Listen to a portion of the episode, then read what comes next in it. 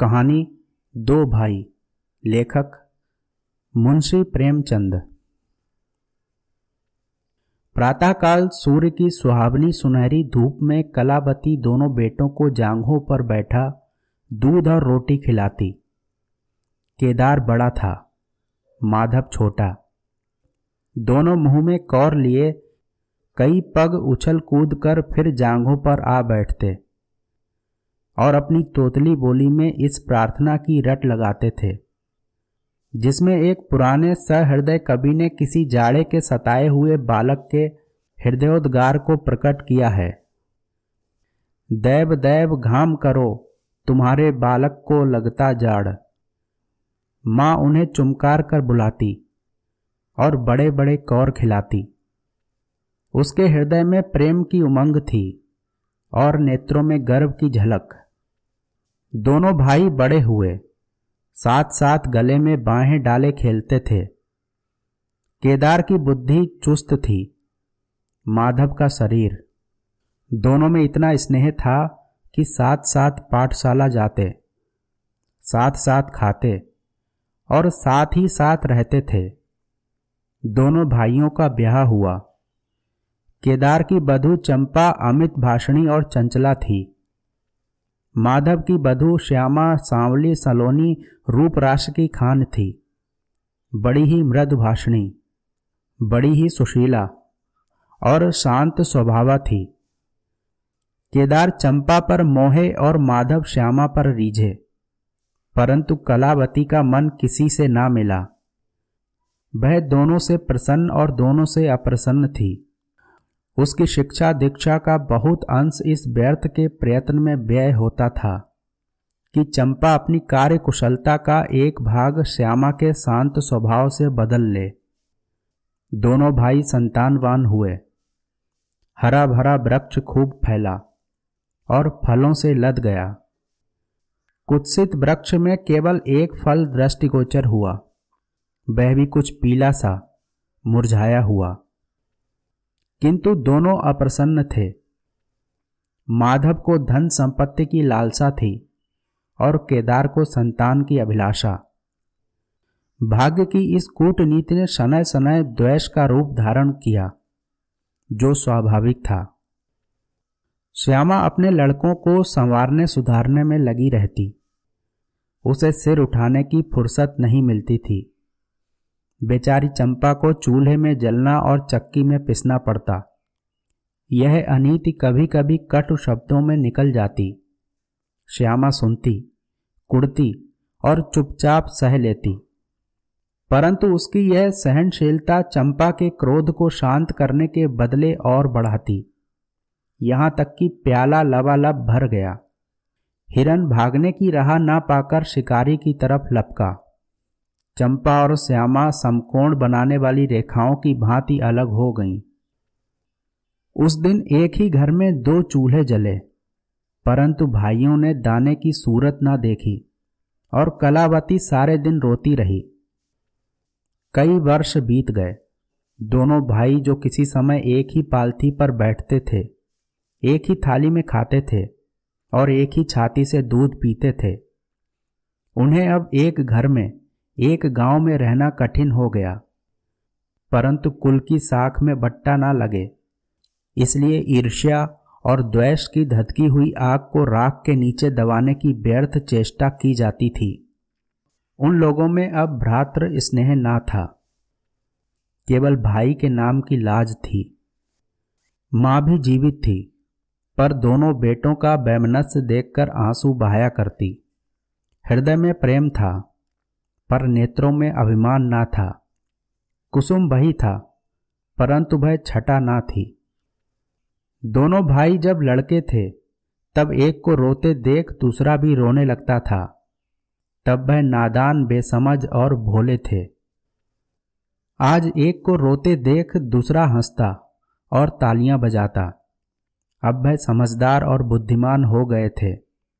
जब उन्हें अपने पराये की पहचान ना थी उस समय यदि कोई छेड़ने के लिए एक को अपने साथ ले जाने की धमकी देता तो दूसरा ज़मीन पर लौट जाता और उस आदमी का कुर्ता पकड़ लेता। अब यदि एक भाई को मृत्यु भी धमकाती तो दूसरे के नेत्रों में आँसू ना आते। अब उन्हें अपने पराये की पहचान हो गई थी। बेचारे माधव की दशा सोचनीय थी। खर्च अधिक था और आमदनी कम। उस पर कुल मर्यादा का निर्वाह। हृदय चाहे रोए, पर होठ हँसते रहें। हृदय चाहे मलिन हो, पर कपड़े मैले ना हो। चार पुत्र थे, चार पुत्रियाँ, और आवश्यक वस्तुएँ मोतियों के मोल। कुछ पाइयों की जमींदारी कहाँ तक संभलती? लड़कों का ब्याह अपने बस की बात थी, पर लड़कियों का विवाह कैसे टल सकता? दो पाई ज़मीन पहली कन्या के विवाह में भेंट हो गई। उस पर भी बराती बिना भात खाए आँगन से उठ गए। शेष दूसरी कन्या के विवाह में निकल गई। साल भर बाद तीसरी लड़की का विवाह हुआ। पेड़ पत्ते भी ना बचे। हाँ, अब की डाल भरपूर थी। परंतु दरिद्रता और धरोहर में वही संबंध है, जो मांस और कुत्ते में। इस कन्या का अभी गौना ना हुआ था कि माधव पर दो साल के बकाया लगान का वारंट आ पहुँचा। कन्या के गहने गिरों रखे गए, गला छूटा। चंपा इसी समय की ताक में थी, तुरंत नए नातेदारों को सूचना दी। तुम लोग बेसुध बैठे हो, यहाँ गहनों का सफाया हुआ जाता है। दूसरे दिन एक नाई और दो ब्राह्मण माधव के दरवाजे पर आकर बैठ गए। बेचारे के गले में फांसी पड़ गई। रुपए कहाँ से आवे? ना ज़मीन, ना जायदाद, ना बाग, ना बगीचा। रहा विश्वास, वह कभी का उठ चुका था। अब यदि कोई संपत्ति थी तो केवल वही दो कोठरियाँ, जिसमें उसने अपनी सारी आयु बिताई थी। और उनका कोई ग्राहक ना था। विलंब से नाक कटी जाती थी। विवश होकर केदार के पास आया और आँखों में आँसू भरे बोला, भैया, इस समय मैं बड़े संकट में हूँ। मेरी सहायता करो। केदार ने उत्तर दिया मधु आजकल मैं भी तंग हो रहा हूँ। तुमसे सच कहता हूँ। चंपा अधिकारपूर्ण स्वर से बोली अरे तो क्या इनके लिए भी तंग हो रहे हैं? अलग भोजन करने से क्या इज़्ज़त अलग हो जाएगी? केदार ने स्त्री की ओर कनखियों से ताक कर कहा, नहीं नहीं, मेरा यह प्रयोजन नहीं था। हाथ तंग है तो क्या? कोई ना कोई प्रबंध किया ही जाएगा। चंपा ने माधव से पूछा, पाँच बीस से कुछ ऊपर ही पर गहने रखे थे ना? माधव ने उत्तर दिया, हाँ, ब्याज सहित कोई सवा सौ रुपए होते हैं। केदार रामायण पढ़ रहे थे, फिर पढ़ने में लग गए। चंपा ने तत्व की बातचीत शुरू की, रुपया बहुत है, हमारे पास होता तो कोई बात ना थी, परंतु हमें भी दूसरे से दिलाना पड़ेगा, और महाजन बिना कुछ लिखाए पढ़ाए रुपया देते नहीं। माधव ने सोचा यदि मेरे पास कुछ लिखाने पढ़ाने को होता तो क्या और महाजन मर गए थे? तुम्हारे दरवाजे आता क्यों? बोला, लिखने पढ़ने को मेरे पास है ही क्या? जो कुछ जगह जायदाद है, वह यही घर है। केदार और चंपा ने एक दूसरे को मर्म भेदी नैनों से देखा और मन ही मन कहा क्या आज सचमुच जीवन की प्यारी अभिलाषाएँ पूरी होंगी? परंतु हृदय की यह उमंग मुँह तक आते आते गंभीर रूप धारण कर गई। चंपा बड़ी गंभीरता से बोली, घर पर तो कोई महाजन कदाचित ही रुपया दे। शहर हो तो कुछ किराया ही आवे। पर गवई में तो कोई सेंत में रहने वाला भी नहीं। फिर साझे की चीज़ ठहरी। केदार डरे कि कहीं चंपा की कठोरता से खेल बिगड़ ना जाए। बोले, एक महाजन से मेरी जान पहचान है। वह कदाचित कहने सुनने में आ जाए। चंपा ने गर्दन हिलाकर इस युक्त की सराहना की और बोली, पर दो तीन बीस से अधिक मिलना कठिन है। केदार ने जान पर खेलकर कहा अरे बहुत दबाने पर चार बीस हो जाएँगे, और क्या? अब की चंपा ने तीव्र दृष्टि से केदार को देखा, और अनमनी सी होकर बोली, महाजन ऐसे अंधे नहीं होते। माधव अपने भाई भावज के इस गुप्त रहस्य को कुछ कुछ समझता था। वह चकित था कि इन्हें इतनी बुद्धि कहाँ से मिल गई। बोला और रुपए कहाँ से आवेंगे? चंपा चिढ़कर बोली, और रुपयों के लिए और फ़िक्र करो। सवा सौ रुपए इन दो कोठरियों के इस जन्म में कोई ना देगा। चार बीस चाहो तो एक महाजन से दिला दूँ। लिखा पढ़ी कर लो। माधव इन रहस्यमय बातों से सशंक हो गया। उसे भय हुआ कि यह लोग मेरे साथ कोई गहरी चाल चल रहे हैं। दृढ़ता के साथ अड़कर बोला, और कौन सी फ़िक्र करूँ? गहने होते तो कहता, लाओ रख दूँ। यहाँ तो कच्चा सूत भी नहीं है। जब बदनाम हुए तो क्या दस के लिए, क्या पचास के लिए? दोनों एक ही बात है।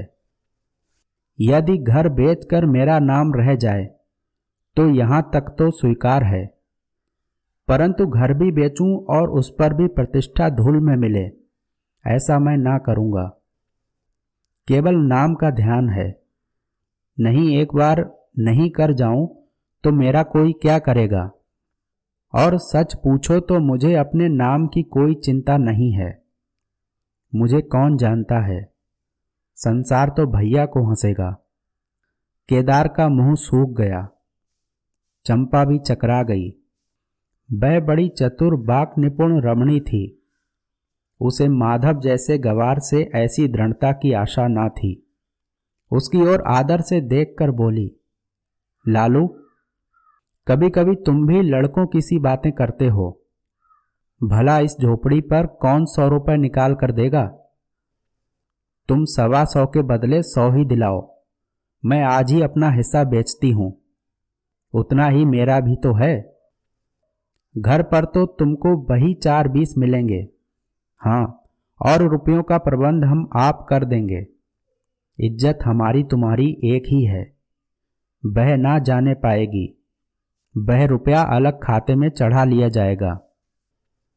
माधव की इच्छाएँ पूरी हुई। उसने मैदान मार लिया।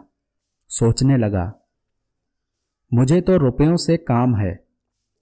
चाहे एक नहीं, दस खाते में चढ़ा लो। रहा मकान।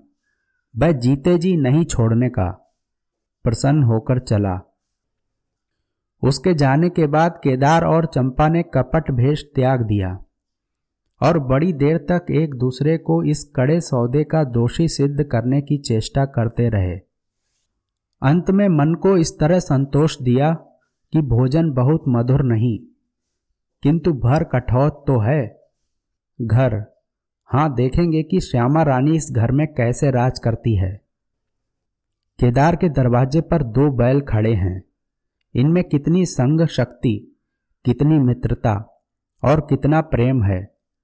दोनों एक ही जुए में चलते हैं। बस इनमें इतना ही नाता है। किंतु अभी कुछ दिन हुए। जब इनमें से एक चंपा के मैके मंगनी गया था तो दूसरे ने तीन दिन तक नाद में मुँह नहीं डाला। परंतु शोक। एक गोद के खेले भाई, एक छाती से दूध पीने वाले, आज इतने बेगाने हो रहे हैं कि एक घर में रहना भी नहीं चाहते। प्रातःकाल था। केदार के द्वार पर गाँव के मुखिया और नंबरदार विराजमान थे। मुंशी दाता दयाल अभिमान से चारपाई पर बैठे रेहन का मसविदा तैयार करने में लगे थे। बार बार कलम बनाते और बार बार खत रखते, पर खत की शान ना सुधरती थी। केदार का मुखार बिंद विकसित था और चंपा फूली नहीं समाती थी। माधव कुमलाया और मिलान था। मुखिया ने कहा, भाई ऐसा हित, न भाई ऐसा शत्रु। केदार ने छोटे भाई की लाज रख ली। नंबरदार ने अनुमोदन किया। भाई हो तो ऐसा हो। मुख्तार ने कहा, भाई, सपूतों का यही काम है। दाता दयाल ने पूछा, रेहन लिखने वाले का नाम? बड़े भाई बोले, माधव, बल्द शिवदत्त। और लिखाने वाले का? केदार बल्द शिवदत्त। माधव ने बड़े भाई की ओर चकित होकर देखा। आँखें डबडबा आईं। केदार उसकी ओर देख ना सका। नंबरदार, मुखिया और मुख्तार भी विस्मित हुए। क्या केदार खुद ही रुपया दे रहा है? बातचीत तो किसी साहूकार की थी। जब घर ही में रुपया मौजूद है तो इस रहन नामे की आवश्यकता ही क्या थी? भाई भाई में इतना अविश्वास? अरे राम राम। क्या माधव अस्सी रुपए का भी महँगा है? और यदि दबा ही बैठता तो क्या रुपए पानी में चले जाते? सभी की आँखें सैन द्वारा परस्पर बातें करने लगीं। मानो आश्चर्य की अथाह नदी में नौकाएँ डगमगाने लगीं। श्यामा दरवाजे की चौखट पर खड़ी थी।